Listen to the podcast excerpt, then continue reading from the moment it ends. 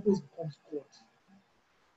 It becomes the, like, do you, I don't know if you get what I'm saying. Like, who are you, Lord? And that's just it. I don't want to. It's not about who are you, so that I can now become a better person. You know. So I think that's just really That, that was the Amazing. question that Saul asked that made him fall. yeah. Yeah. So That I didn't was- even think about that that. was Who are what you? differentiated him from Who are you. Lord? Yeah. Because if if you if you listen to his interactions with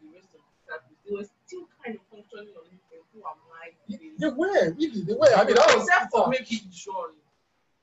Yeah.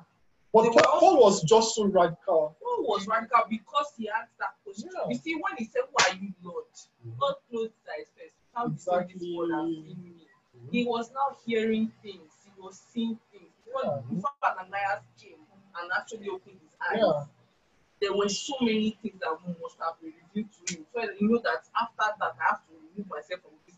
They are not functioning on the same Exactly. It was it was a matter of necessity. He said, I Exactly. con- I converse not with flesh and blood. Exactly. There must have been something happening in that Yeah. place. That if I tell you people, you will think my own is Yeah. You just Mhm. ran away. Yeah. Where he was able to go out for three and a half years, you know, exposing yourself to strong meat. Yeah. And if he says those things to other people, say, I hold you, hold see how you know. But if that actual, you know, that um, road to Damascus thing, he was not the only one that witnessed it. There were others. There were others, and then he was struck blind. So they must have known that he wasn't joking about this revelation. course. This this was his asylum. It's not Mhm. okay. And I, I think that's very important also because you know we speak about conversations. When when you talk about the presence of God, I think a lot of it has to do with conversation. I, I studied these patterns from scriptures. It's not it's not necessarily the whirlwind it came and then the whole ground shook and there was revelation and I opposed gravity. You can, have a I'm serious, God is God is very I don't know, like you know, I talk about this solo thing a lot. I, re- I realize that there are some present situations. You can have an experience with God in this room tonight. You alone, just sit down Mhm. and ask a question.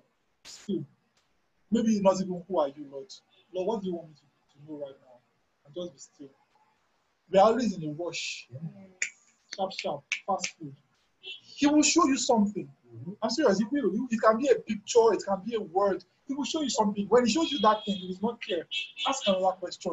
You see, all of this is always conversations. When every time you see the manifestation of God's presence, like sincere conversations. Moses, all those people that had encounters with God, it's not it's not necessarily highfalutin. In fact, I love the scripture where it says that and God was not in the wind, God was not in the. And there was a still small voice. I don't think God is highfalutin. Because if he, if he makes himself to be, we won't be able to grasp. It's like surgery exam. That's mm. when we're in front of them, that's make the question simple. Mm. But if you want to ask the real questions in surgery, you all bang. Do Because they have to put the cookies on the lower shelf.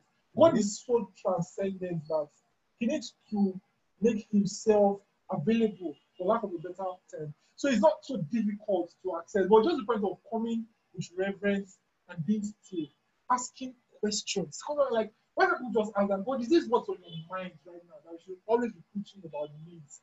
Never talking